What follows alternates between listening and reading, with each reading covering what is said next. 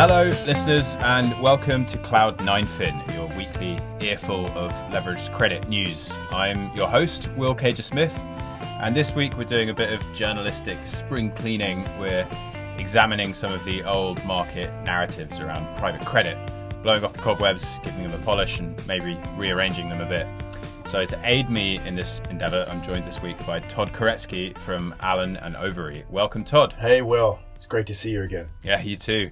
It's been a while. So Todd is a partner in A&O's New York banking and finance practice and has experience in all sorts of leveraged financings, including buyout and M&A debt, where A&O is steadily gaining market share in North America. So Todd, I want to start with what feels like one of the most persistent narratives around private credit, which is that it's basically this kind of huge ever growing cash pile that is just aggressively muscling in on the syndicated loan market and kind of, in some cases, gazumping the investment banks from deals. And just to be clear, when I say private credit, I'm really talking about the big firms, the household names like Blackstone Credit, KKR, Ares, Golub, maybe also HPS, others um, in in the space. So this idea that they're out there kind of aggressively eating the investment bank's lunch as with all well-worn market narratives, I feel like there's probably an element of truth to this, but it does feel a little bit black and white sometimes. So, how does it compare with your experience of the market? Well, Will, as you said, it's a persistent narrative uh,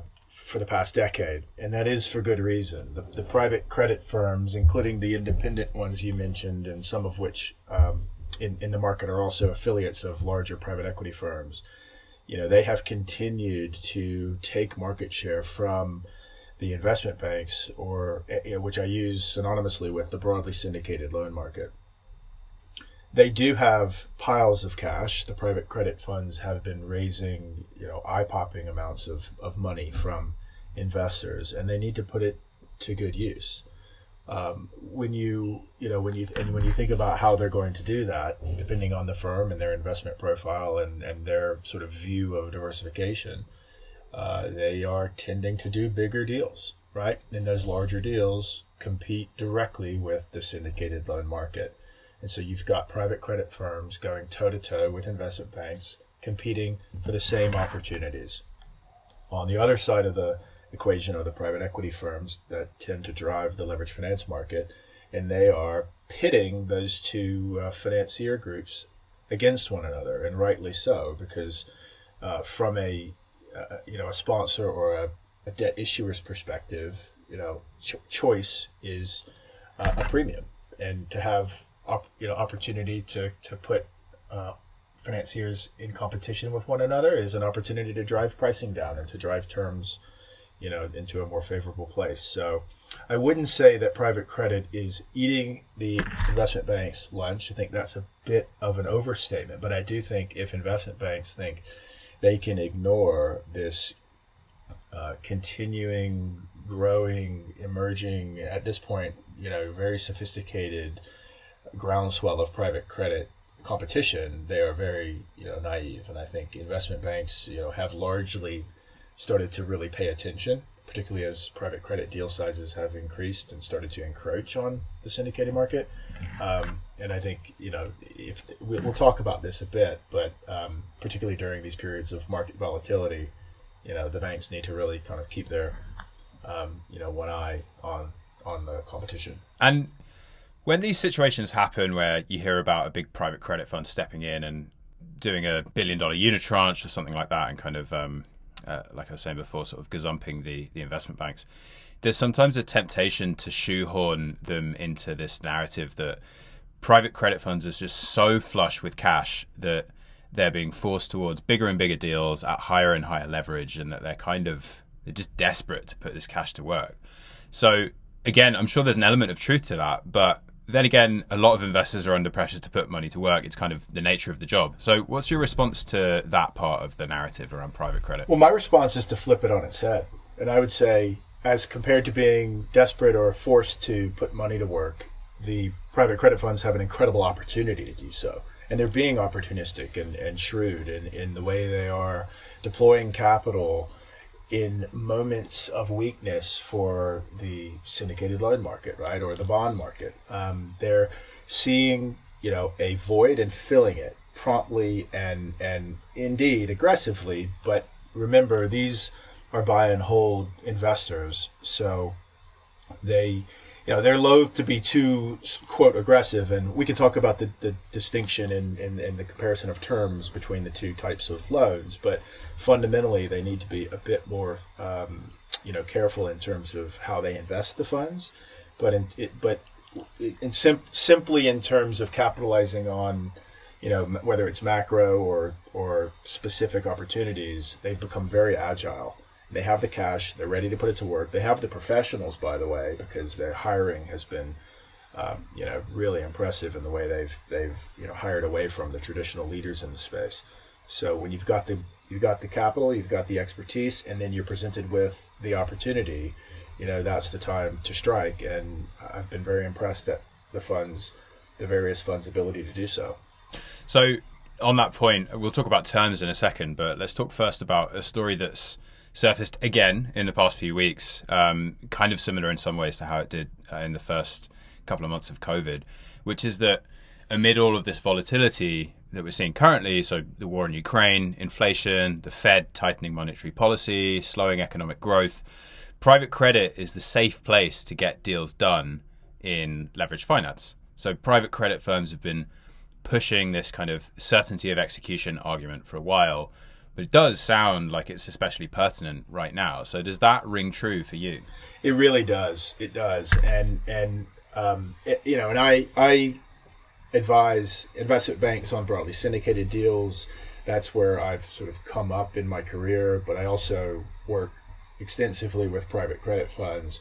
Uh, and often my group, it, you know, we advise the two sort of side by side, including when sponsors are dual tracking you know RFPs across the two the two products. And so I say that to to illustrate that um, as as counsel we have sort of a ringside seat to see you know the comparisons of the two opportunities for for financings, and it, it, it there is truth to the uh, efficiency and speed of execution on the private credit side. I mean, you don't have this potentially six seven week period of you know obtaining ratings for their debt um, of you know putting together a bank book and going out and you know syndicating for potentially you know eight to ten business days.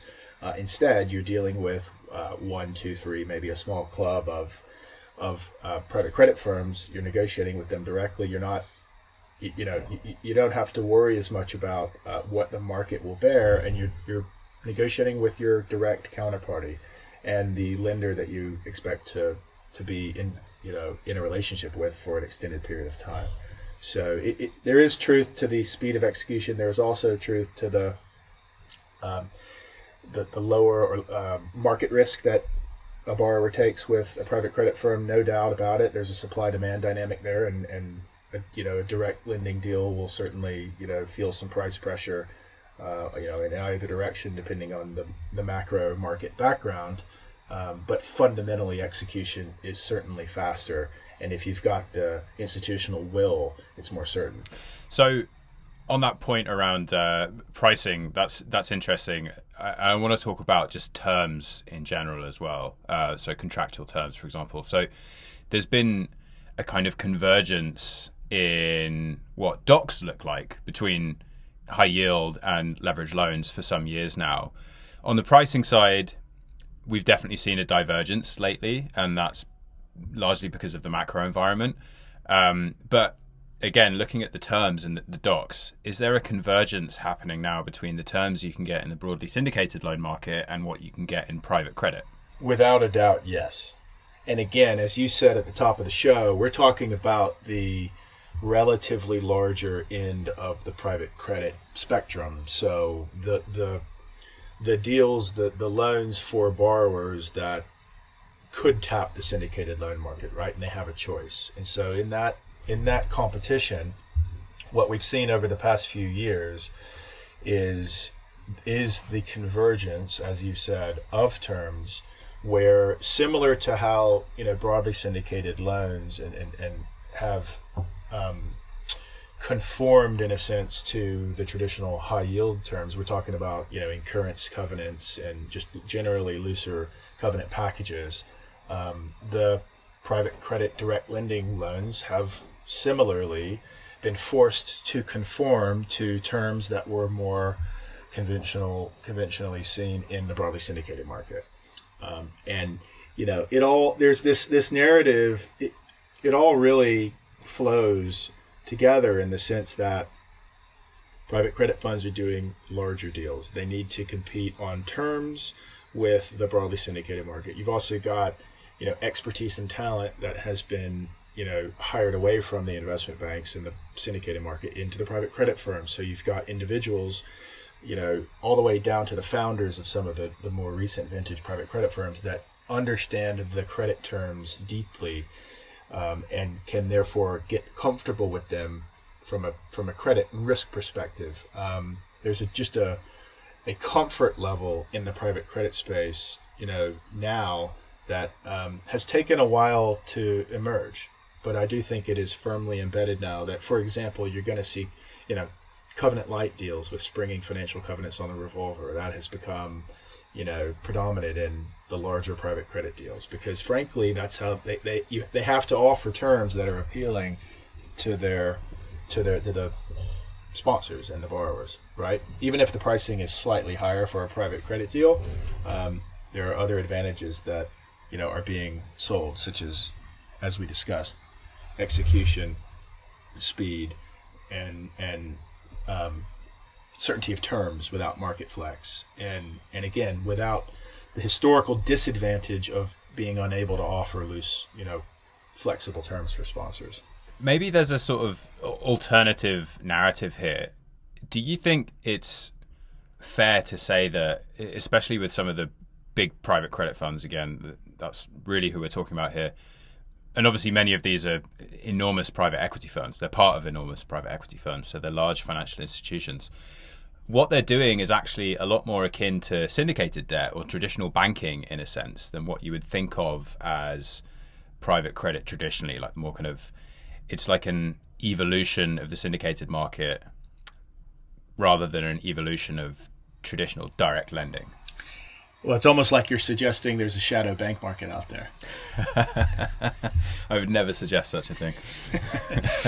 well, what you are suggesting, I think, is valid, right? That um, you know the traditional broadly syndicated loan market, um, uh, you know, is having to grapple with a the emergence of these larger, you know, direct lending deals that are, in a sense, um, mimicking, you know, the the terms that have historically been the exclusive domain of the broadly syndicated market. Now, I think that to say that private credit is an evolution of, um, you know, of syndicated is a bit of a stretch. I think it is more accurate as we to say as we have a few minutes ago that there's a bit more of a convergence right? And a and a, and a kind of a carryover effect. And i think you know professionals like uh, yourself as a journalist certainly bankers and credit professionals myself as a lawyer and you know my team we have all lived this and experienced it on a daily basis right? Where um, we're seeing you know the convergence that we discussed already we are you know have had to become facile across the two asset classes to understand the distinction between, you know, a distribution model uh, that our clients are embracing versus, you know, a buy and hold profile, right? Um, but to to sort of understand the dynamic from the client's perspective, meaning the lender's perspective in my case, because I do tend to be, you know, you know, ninety percent lender side. Um, as as um, compared to the risk profile of the of the instruments themselves, right? So, um, so the other the other I guess aspect of what you're talking about is the traditional bank market, and I think of that as like club deals, right? So, I remember, you know, I don't know, decade plus ago when you know every deal coming out of an investment bank wasn't broadly syndicated. Occasionally, there were you know multi-bank club deals, um, you know, for sponsors or borrowers in lieu of doing a syndicated loan. And that is something that we're seeing emerge you know very clearly from the private credit space. There's been deals in the very large deals in the press lately where you know a few private credit firms have come together you know to provide very large financings you know that are pretty eye-watering frankly from a you know, historical sense. Um, and and they've done so on a club basis, right? Where so I guess that's the bridge between the two markets. Yeah, it's a sort of back to the future kind of situation almost. Yeah, I mean, because what we, you know, we've seen for years. So the private credit funds came in and started buying up second liens that otherwise would have been syndicated, and so they started getting comfortable with those terms, which were, you know, uh, essentially uh, um, replicating the, the, syndicated first lien terms, and um, and then we started seeing, you know, private credit firms just clearing the room, writing a check, uh, and overtaking the investment banks in underwriting you know a particular transaction. Um, sort of we follow the trend, you know, uh, chronologically, and where we are now is a couple of private credit funds, you know, banding together and affecting the same result, which is to you know either clear the room or to just fill the void because of market volatility on the you know syndicated loan side. There is you know not a lot of competition in in the moment um, and those private credit funds, you know, collectively can offer, you know, very large, very compelling, you know, financing solutions for sponsors. And so, what about when we talk about the kind of smaller private credit funds, the ones that aren't necessarily these gigantic financial institutions? So, does this narrative hold true? When you look further down the space towards more traditional direct lenders, the the firms that typically play with uh, smaller companies. So that this narrative doesn't necessarily hold true, but there is a very similar narrative that that does apply. And what I mean is, uh, when a company, a borrower, is is too small to access the broadly syndicated market, then there is less pressure on their potential lenders to compete on terms with the broadly syndicated market, and so there becomes you know a different dynamic in the negotiation, right? And I think everybody you know, uh, all the participants in that segment of the market appreciate that, I, am sure. And so, you know, there's more of a direct negotiation on kind of on the merits, so to speak, as opposed to, you know, by reference to alternatives. Uh, but the the other narrative that you know I think applies and and is present upmarket as well is just the sheer volume uh, of, of, of funds, of cash that's available. So, you know, there are so many private credit funds that have emerged in recent years. You know, some of the traditional buy side asset managers, you know, from the syndicated market have created you know, direct lending funds. Insurance companies, you know, banks in their asset management arms or just directly have created private credit opportunities funds. Um, so private credit, you know, is, is no longer, first of all, it's no longer the domain of, you know, dedicated institutions that you know focus on kind of lower middle market companies. Um, it has, as we've discussed, grown you know to include some very large players making much bigger loans. Um, but at the same time, um, it it's much more competitive across the board. So private credit is a broad category that encompasses more than just lending. But when we're focusing on you know making you know private equity backed or corporate loans, um, there is immense competition in the space from a lender's perspective. So if there's a sponsor with a with a appealing opportunity or a, you know a company that's a, a decent credit, uh, you know they can frankly go shopping, and it's a it, it's a bit of a buyer's market in that space, particularly now when um, you know asset managers and, and others are looking to to deploy capital uh, for lack of supply in the broadly syndicated market. All right. Well, that's all we've got time for this week. But Todd, thank you so much for joining us. My pleasure. Good to see you, Will. All right, that's it for Cloud9 Fin this week. As always, please drop us a line if you want to share any thoughts or opinions on this episode. We love that. I'll be back next month, but in the meantime, don't forget to check in with our London team next Thursday. Until next time, take care.